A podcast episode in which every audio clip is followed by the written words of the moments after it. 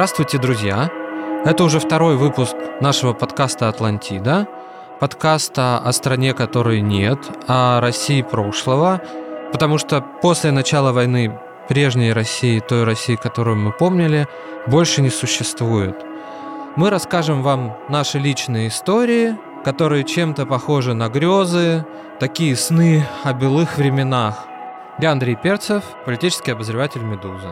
Меня зовут Андрей Першин, я автор подкаста «Земля» и еще видеодизайнер.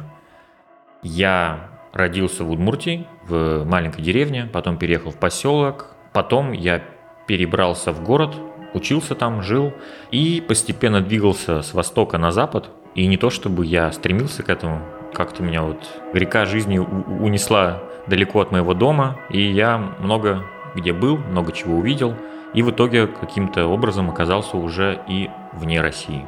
Сейчас я живу в другой стране. Мне тоже пришлось уехать из России. Не сказать, что мне это очень хотелось, но как есть. В России я успел пожить и на севере, и на юге. По работе я очень много ездил по стране. Вроде как я и северянин, но и немножко южанин, и в столице успел пожить. В общем, мне кажется, что у меня, как и у Андрея, наверное, взгляд на страну не совсем центральный.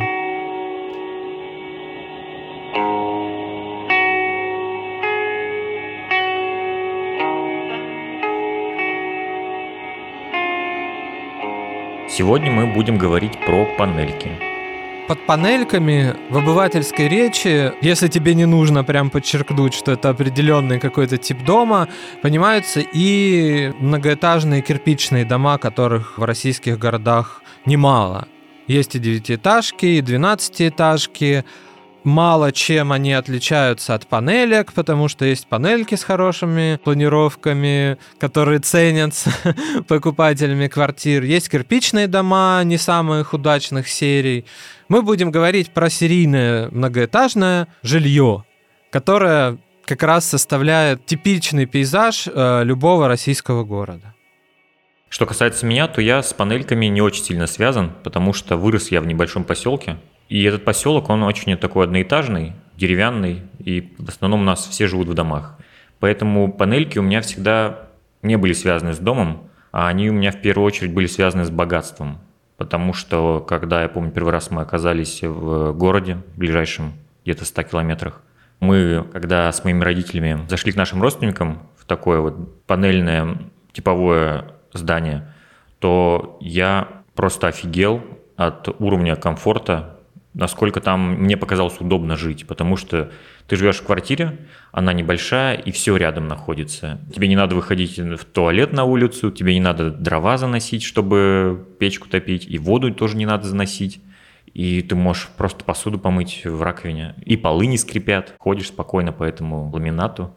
В общем, для меня панельки в детстве это был все-таки элемент достатка. Наверное, для меня почти так же, потому что я вырос тоже в небольшом городе. Панельки, кстати, у нас были. Они представляли собой совершенно другие здания, не такие, какие встают у нас перед глазами у всех, наверное, когда мы говорим слово «панельный дом». Ряды одинаковых больших серых домов. Панельки моего родного города были трехэтажными. Там жили наши знакомые, мы жили в двухэтажном доме, но кирпичном. И по сравнению с нашим домом, конкретно вот эта панелька была не очень, потому что там были очень низкие потолки. Видимо, это вот хрущевка самых первых образцов, из блоков таких она была составлена, что там были очень низкие потолки. Я даже ребенком это прямо чувствовал, что что-то на тебя давит. Хотя в нашей квартире потолки тоже были отнюдь не как э, в дореволюционных домах, да, или даже в домах сталинского периода. Для меня панельки были как бы вот такие профанные, а были настоящие панельки высокие, девятиэтажки, двенадцатиэтажки, семнадцатиэтажки, которые находились в больших городах. Либо в областном городе, э, когда мы въезжали в областной город из нашего городка на этом проспекте, по которому шел автобус, стояли парадные такие белые высокие панельки.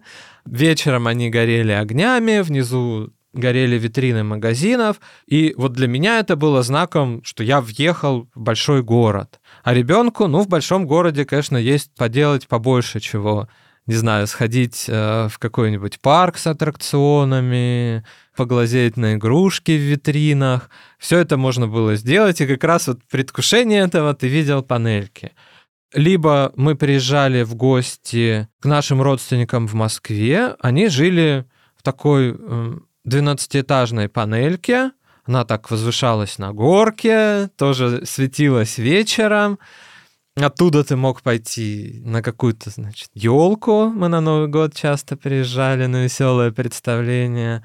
Либо детский мир. Ну, что ребенку нужно? В общем, развлечения и игрушки. И вот тоже эта панелька как бы была, ну, по сути, вот доступом в этот городской мир. Поэтому для меня это такой знак большого города, и, наверное, тут мы с тобой солидарны. То есть я понимаю, что среди наших слушателей много людей, которые провели детство в таких домах и, возможно, воспринимают их не совсем нейтрально. Вот я перед записью много раз вчитывался текст песни рэпера Хаски Панелька, и я ничего не узнаю. Для меня вот это вот панельного неба краюхи, вот это всего пьянства на подъезде, опасного двора в панельке, этого нет. Детство мое прошло не в панельке, и поэтому вот такое вот отторжение она не, за, не вызывает, но и романтизации почему-то тоже не вызывает. Ну, у тебя и стартовая позиция была, честно говоря, посерьезнее. Ты уже в кирпичном доме жил. Но есть же какая-то легенда же, что кирпичная лучше, чем панель. Ой, знаешь, вот это для меня тоже немножко мифологический такой. Кстати, образ достатка тоже был, потому что когда я переехал в Архангельск, мы жили в деревянном доме на окраине откуда было не очень удобно добираться в центр города. И Архангельск такой вот интересный город, в котором, ну, то, что называется центром, оказалось застроено панельками во многом. А на многих окраинах как раз находились деревянные дома. То есть это очень своеобразное такое строение города, и очень долго именно вот панельных каких-то крупных домов было много в центральных и около центральных как раз районах, куда хотя бы можно было добраться быстро на транспорте или не очень быстро пешком.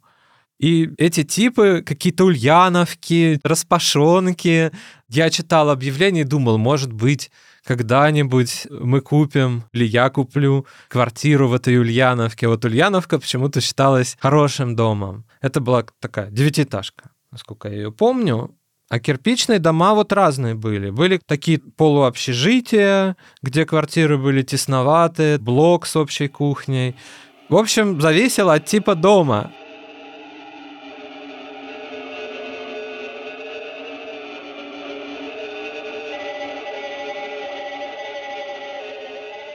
Ну вот ты сказал, что Архангельск, у него так э, сложилась интересная конфигурация, что он в центре, да, весь в панельках. Дело в том, что у Ижевска, это столица Удмуртской республики, там примерно такая же судьба. Там вообще у города нет центра, нет какого-то сложившегося облика. Из-за этого там тоже ты панельки найдешь просто везде. Куда бы ты ни шел, это кажется, что это просто сплошной город из панелек. Но на самом деле это, конечно, не так. И я оказался в этом городе, в общежитии, и уже, конечно, когда ты уже находишься не у родственников и не в какой-то особенной панельке, а просто в общежитии, то у тебя восприятие сильно меняется. Во-первых, тут тоже был рядом и туалет, и душ, и не надо было печку топить, но эти удобства были в количестве одной штуки на, мне кажется, человек 10, может, или даже больше. А кухня так вообще была ну, одна на весь этаж. И тут я уже понял, что хоть здание и каменное, теплое, и с водой, но что-то не очень комфортно в нем жить. Но в итоге 5 лет я там прожил, и у меня получилось, я что как по иерархии рос. Я сначала там с третьего этажа, потом на восьмой этаж, потом на девятый этаж. Но когда я оказался уже на девятом этаже, это было даже не как награда, а скорее как наказание, потому что у нас в общежитии не работал лифт все это время, что я там жил. И поэтому просто это подъем на девятый этаж для меня был настолько рутинным делом, что я даже его не замечал. Поэтому у меня каждый день была такая, как это, кардио, кардио-тренировка. Но сейчас, по-моему, лифт работает. Я попал э, в панельку как ее житель очень поздно, когда я начал работать, даже, наверное, может, не в первый год работы. Хотелось добираться до рабочего места попроще, а не большое количество времени, поэтому решил снять жилье.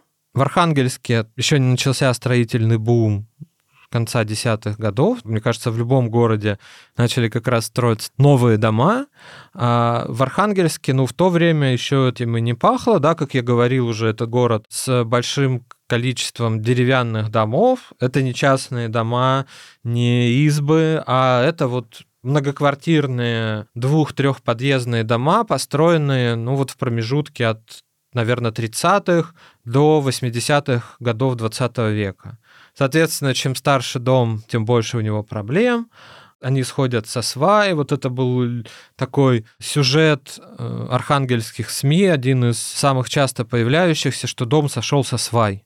Ну, соответственно, все коммуникации съезжают, да, косятся стены, косится пол куда деваться бедным жильцам не очень понятно, потому что, в принципе, вот такого жилья кирпичного, панельного не очень много, и оно все занято. И этих несчастных людей расселяли, в общем-то, в такие же деревяшки. Вот это была тоже противопоставление как раз в Архангельске. Деревяшка, панелька как раз в пользу панельки, потому что панелька со свай не сойдет. Да, она прочно стоит на земле, и таких бедствий там точно не произойдет. Еще в Архангельске происходили пожары. Ну, в основном это касалось, конечно, деревянных домов, расположенных в центре. Может, вы слышали тоже много таких историй когда застройщики, в общем, занимались поджогами деревянных зданий в таких выгодных местах, чтобы потом там построить, не тратиться сильно на расселение, то что пожар, ну, муниципалитет как-то должен расселить, да, власти должны об этом подумать, а не застройщик. На окраинах была другая проблема, может быть, э, застройщики этим не очень интересовались, этими участками, но очень часто причиной пожаров становились пьяные соседи. И если в панельном или кирпичном доме а, пожар в одной квартире чаще всего заканчивался на ней же, то деревянный дом, как правило, сгорал полностью. Поэтому вот важный момент в чем-то в Архангельске панелька как раз там тоже не было этого негатива, потому что у нее был явный антагонист, ненадежная и горючая деревяшка, в которой я сам жил. И вот в какой-то момент я решил переехать, так как жилья было мало. Снимали мы в складчину с друзьями. Тоже не сказать, что это был супер достаток. Но тем не менее я чувствовал, что я могу пешком дойти до работы за какие-то вменяемые там 20 минут. И это очень сильно повысило комфорт моей жизни, можно сказать.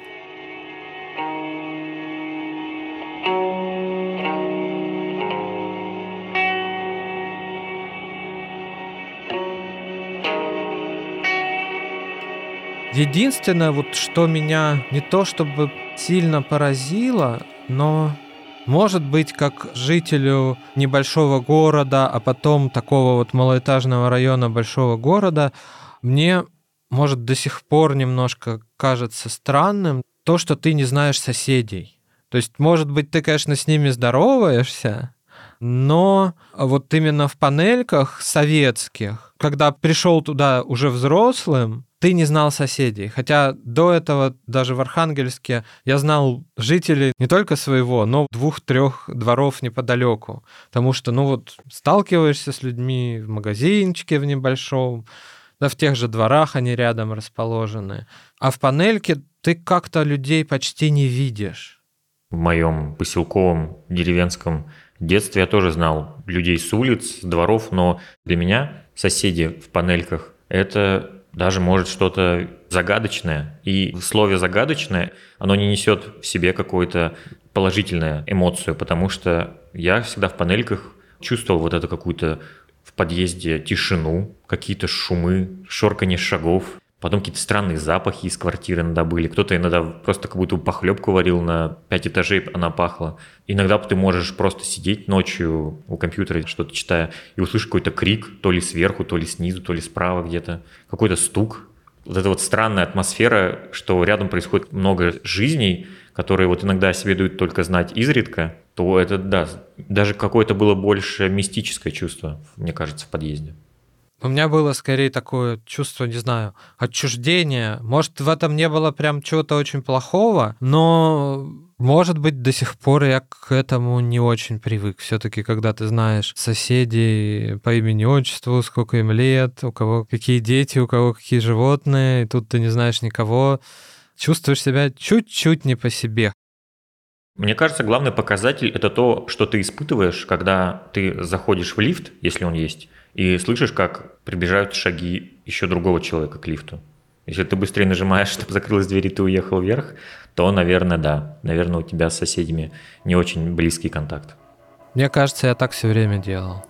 Я думаю, мало кто так не делал.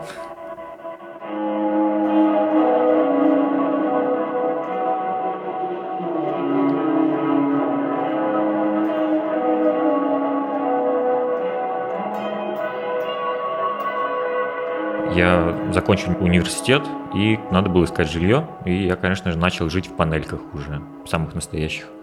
И вот э, началось у меня с Казани, но в Казани, мне кажется, это вообще была самая мрачная из всех, где я когда-либо вообще бывал. Но тогда я был после универа, ты растерян, ты не знаешь, что делать. Тебя еще тут почти что в армию одной ногой забирают. И из-за этого я как бы особо даже не понимал, насколько это все плохо. Я просто, мне главное было где поспать.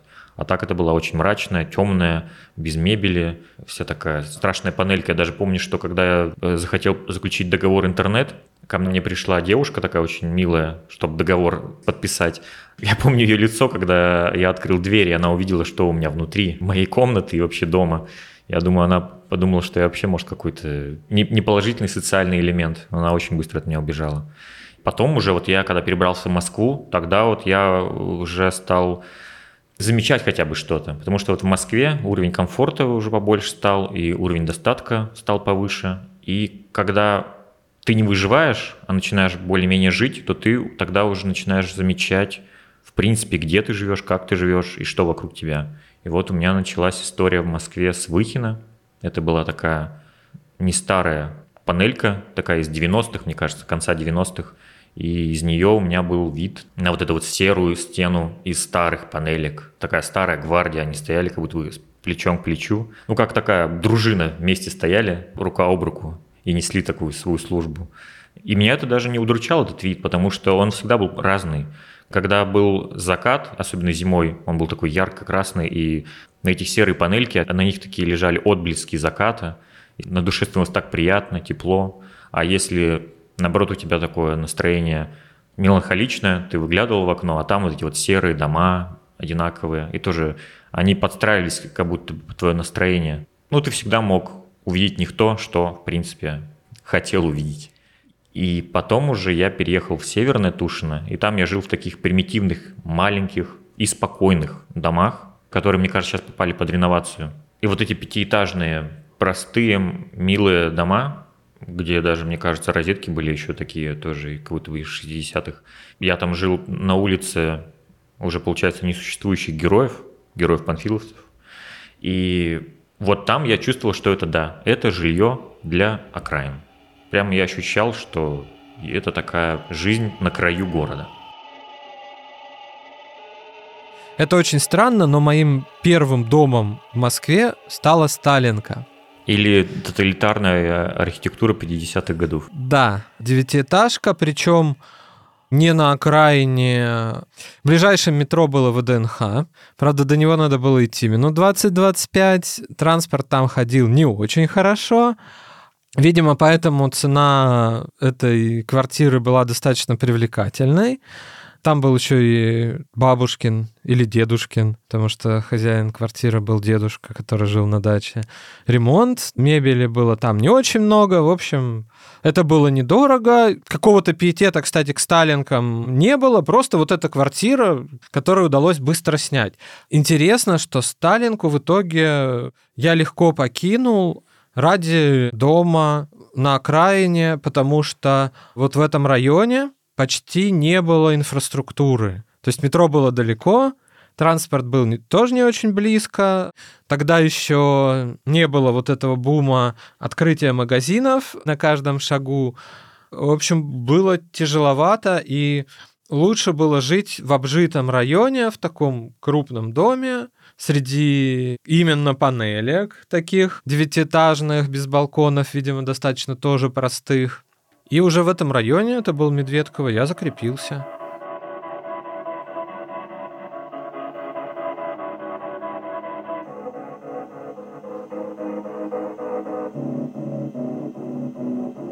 Лично мне, как некоренному жителю большого города, будь то Архангельск, Москва, а выходцу вот из городка все равно маленького, да, вот детство я провел в городке небольшом, да и в Архангельске все равно жил я в своеобразном месте среди деревянных домов. Всегда вот интересовал вот этот феномен романтизации панелек, именно самих вот этих серых рядов. Вот в Ютубе, если вы любите музыку, вам наверняка рекомендации Ютуба могли подсунуть компиляции российского постпанка.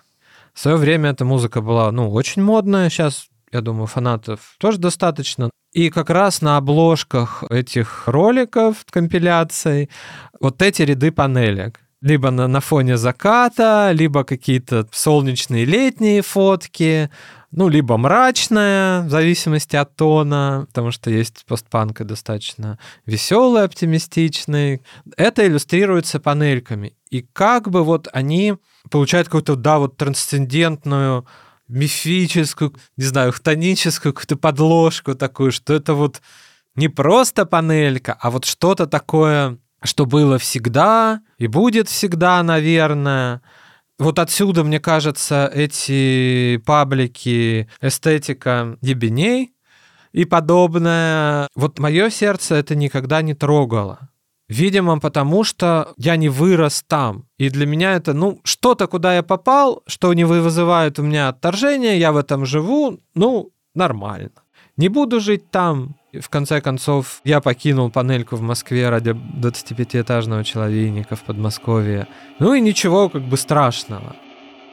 Ну, не только YouTube, еще в ТикТоке очень много или было подобных видео. Я, видишь, я... бумер, старый уже человек. Но да? я тоже не пользуюсь, но я просто да, все равно до меня долетали эти эхо этих ТикТоков. В моем случае романтизация панелек, я думаю, я подхватил эту волну вот в одно время. И у меня это началось, наверное, когда я пошел на фильм Юрия Быкова «Дурак». И там действие происходит в общежитии. И, конечно же, с первых кадров я как увидел общежитие, в котором происходит действие фильма, я вообще больше ни о чем не смог думать, потому что это было просто один в один общежитие, в котором я прожил пять лет в городе Ижевске. Даже, мне кажется, меня это отвлекало, потому что я просто сидел и весь фильм думал, неужели это в Ижевске снято? Неужели это, это мое общежитие? Я прям пытался выглядывать каждый там моменты, как там улица расположена. Но потом я уже к середине фильма, конечно, понял, что это не Ижевск. Это вообще снимали, по-моему, в Тульской области. И там, кстати, есть момент, как герой идет по ночному городу, тоже среди таких пейзажей, знакомых каждому, и там играет группа кино. И кино тоже очень ложится на то, что ты сейчас описал. Так что тут, я думаю, независимо от жанра, просто панельки, они уже как бы кровь и плоть всех нас. Там уже можно любую музыку под это подогнать. Вот, и после фильма «Дурак» я ощутил, что вот я что-то чувствую к этим зданиям. И тогда я тоже очень много стал фотографировать именно вот это вот окружение такой обычной жизни вокруг меня. Но потом мне это достаточно быстро наскучило, и через панельки я пришел уже к другому творчеству. Но они были такой для меня дверью к моему, так сказать, творческому стилю. Но некоторые панельки, ну или большие дома, все-таки трогают мое сердце, это дома, которые чем-то выделяются. То есть обычно панелька, ну что представляешь себе, серая, одинаковая, архитекторы не подумали, даже Сталинка выглядит лучше, там, значит, листики какие-то, эркерчики, богатство архитектурных форм. Панелька груба, проста, сера и, в общем, мало привлекает глаз. Но есть такие здания, не самые типичные. Я их увидел в Республике Коми. Я ее посещал несколько раз. Там живая политическая жизнь. Впервые я попал туда еще в 2015 году, когда работал в газете «Коммерсант», и там посадили губернатора. Был очень громкий такой случай. Чем-то город Сыктывкар напомнил мне Архангельск. Э, я уже упоминал, что там в центре много панелек. Э, вот почему так? а потому что активно э, современными более-менее зданиями Архангельск начали застраивать именно вот с 60-х примерно годов. Сталинки там очень редки, их мало, да, буквально, может, десяток, если по всему городу наберется. Это, но мне кажется, это не очень характерно для российского города. А вот панельками прям стали застраивать, и в центре Сыктывкар раньше был небольшим городом, и, соответственно, как раз когда пошел вот бум вот этого панельного домостроения, он стал активно застраиваться, там улицы похожие, от реки такой современный проспект ведет к вокзалу, там такие же круги на этом проспекте, даже автобус по нему идет с таким же номером 54. В общем, вызывало у меня какие-то чувства. Если, может быть, э, к архангельским панелькам на этом проспекте у меня были меркантильные такие устремления, вот бы там жить. И они были новые, высокие, там были магазины, то в Сыктывкаре на панельках я увидел панно с изображениями разных профессий севера. Это и рыбаки, и оленеводы, и летчики, и судоводители, и нефтедобытчики. В общем, очень красиво это было оформлено. А это как раз недалеко еще от одной из крупных гостиниц в Сыктывкаре. То есть, если ты приехал, скорее всего, ты увидишь. И я начал смотреть на это оформление других домов и подметил, что вот там на балконе сделан такой типовой узор в форме какого-то орнамента. Где-то это около крыши орнамент, где-то тоже на торце орнамент, например, или даже панно с изображением кого-то, там охотника, например. Я думал, вот как интересно-то, вот кто-то же подумал это все поместить, а вот в Архангельске, например, не подумали, да, этого сделать. Хотя, в принципе, поморские узоры есть, увековечить профессии северные могли бы, наверное, и там. Ну вот как-то на панельках этого в Архангельске не было, да, на каких-то, может, культурных сооружениях, спортивных, да, вот панельки не украшали. И вот почему-то я думал, вот мои мысли ходили вокруг этого периодически, особенно когда по какому-то делу приезжал в коме, и в итоге я решил про это написать. Но как раз к тому времени местные жители стали увлекаться вот этим, наверное, можно сказать, творчеством на панельках. В университете преподавательница Нелли Линцевич стала в том числе изучать его, использовать эти орнаменты для дизайн-проектов своих собственных студентов. Стали это как-то даже немножко они каталогизировать. Я написал про это материал. Сложно, наверное, свои материалы хвалить. Не знаю, хороший он и плохой, но для меня это один из любимых материалов почему-то. Он такой живой, и, в принципе, эта история понятна, что вот была такая художественная архитектурная школа, которая внедряла это. Были местные власти, которые, в принципе, были не против еще в советское время. И так вот эти панельки оказались украшенными, и, в принципе, люди их любят, изучают и как-то даже вот вносят в какие-то дизайнерские поделки. Могу дополнить твой рассказ тем, что Коми очень похож в этом плане на Удмуртию. Удмуртия тоже финно-угорская республика. И в Удмуртии тоже не в таком далеком прошлом был заключен под стражу глава республики. И в Удмуртии тоже на панельных домах часто обыгрываются те мотивы, про которые ты только что рассказал. Но в Ижевске есть проект, который сделали современные художники уже в современной России. И этот проект называется «Упаковка».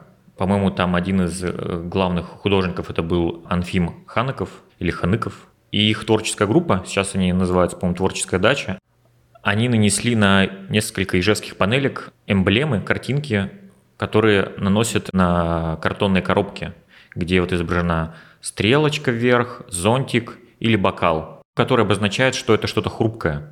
И на некоторых написано на этих панельках слово «не кантовать». То есть они буквально превратили коробки, эти панельные, в самые настоящие коробки. Этот проект, он международный, есть по одному такому зданию в Ульяновске и одно, по-моему, даже в Амстердаме. Но я не знаю, есть ли они там до сих пор, но в Ижевске этот проект до сих пор есть, и аж четыре здания выглядят как коробки, прям как настоящие коробки. Так что спешите поймать это мгновение.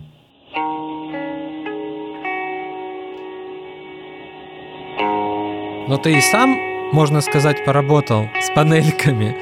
Ну вот, Андрей, ты про панельки текстом рассказал, а я их, собственно, оживил. Я в один из периодов, когда я был в Ижевске, по-моему, был 2021 э, год, я был в городе и решил отснять вот эти вот э, дома. До этого я уже делал такой проект, но я снимал э, советские панно, которые были в городе. А тут я решил обратить внимание вот именно на типовое жилье. Я приехал, отснял эти дома и потом оживил все эти картины, которые изображены на этих зданиях. И я думал, что про него напишут, возможно, местные СМИ какие-то ижевские, чтобы это вызвать какой-то интерес. Но в итоге это как говорится, взорвало интернет, и это просто стало везде, в том числе на иностранных всяких сайтах и новостных площадках. Почему-то очень в Турции это популярно было. И я, честно говоря, был в шоке, но потом я понял, что это да, это было неминуемо, потому что я сейчас, наверное, раскрою очень страшный секрет, но все эти орнаменты, они на самом деле похожи у очень многих народов.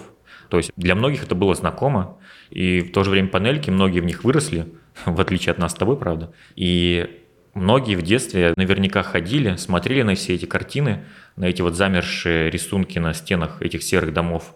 И они у себя в своем сознании детском, они их оживляли. И вот сейчас уже взрослевшие люди, они увидели, как все это ожило. И я думаю, это вызвало даже не какой-то эффект вау или что-то подобное, а просто это было очень щемящее и, мне кажется, очень детское чувство, которое многие испытали.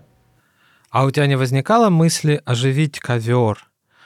Ковер это тоже атрибут э, жизни в любом советском доме, большом, малом, и в панельке тоже висит на стене ковер. И не знаю, помнишь ты или нет, и наши слушатели помнят или нет, были ковры не то, что там с котятами или с цветами, а вот с какими-то узорами, в которых, э, особенно в сумерках, могли угадываться какие-то морды зверей, либо человеческие лица, либо, может быть, в каком-то орнаменте ты видел какие-то предметы, особенно, может, когда у тебя была температура в детстве, ты болел, и вот, значит, ковер складывался в, в такие причудливые. У тебя не было такой мысли оживить ковер? Ну, сразу скажу, что нет, потому что ничто не сможет оживить это чувство прикосновения к ковру, когда ты его терешь в детстве. Ты же его растираешь обычно. Ты на него тоже и смотришь, но ты его трогаешь постоянно. Его ворсишество. Так что и тут я бессилен. Да и в принципе, знаешь, столько в России серых панелек, которые просто можно все раскрашивать. Я думаю, очень много впереди работы. В принципе, даже вот по коме видно, что там часть этих панелек даже в 90-е годы была построена. Сделать какое-то панно, выделить эту панельку из ряда других, ну и в то же время и другие как-то, значит, выделить, как-то их обозначить, вполне неплохо работает. Они перестают быть вот этой серой массой, они начинают э, иметь свое лицо. Даже вот использование небольших каких-то орнаментов уже меняет их вид. Но в Москве мы видим, ты вот вспоминал реновацию, совершенно другое. Панельки берут и сносят. Даже несмотря, кстати, на протесты жителей, ведь люди часто не хотят покидать их. Да, они говорят, наш дом еще крепкий, не надо там, не трогайте его. Тем не менее, их выселяют куда-то, значит, либо в том же районе, либо заселяют в какие-то дома даже и на окраинах. Ну, мне кажется, ты сейчас сказал что-то такое на столичном, потому что люди из крупных городов России, это, в принципе, идея сносить панельные дома, кажется чем-то абсолютно нереальным, чем-то фантастическим, потому что, ну, если ты снесешь панельки, что тогда останется от России? Будем надеяться, что у региональных властей хватит соблазна, ну и, может быть, банально, не хватит денег для реализации таких не самых понятных планов, потому что даже в Москве, в общем, оказывается, что дома, которые идут на замену панелькам, не лучше их.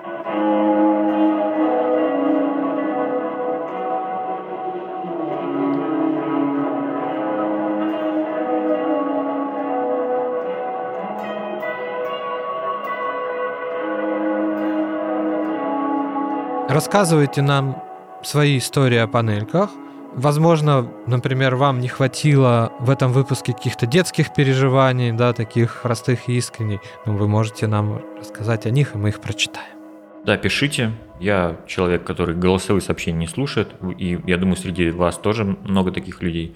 Поэтому не стесняйтесь писать текст. Всем пока. С вами были Андрей Перцев и Андрей Першин. Э, слушайте нас, э, где бы вы ни были.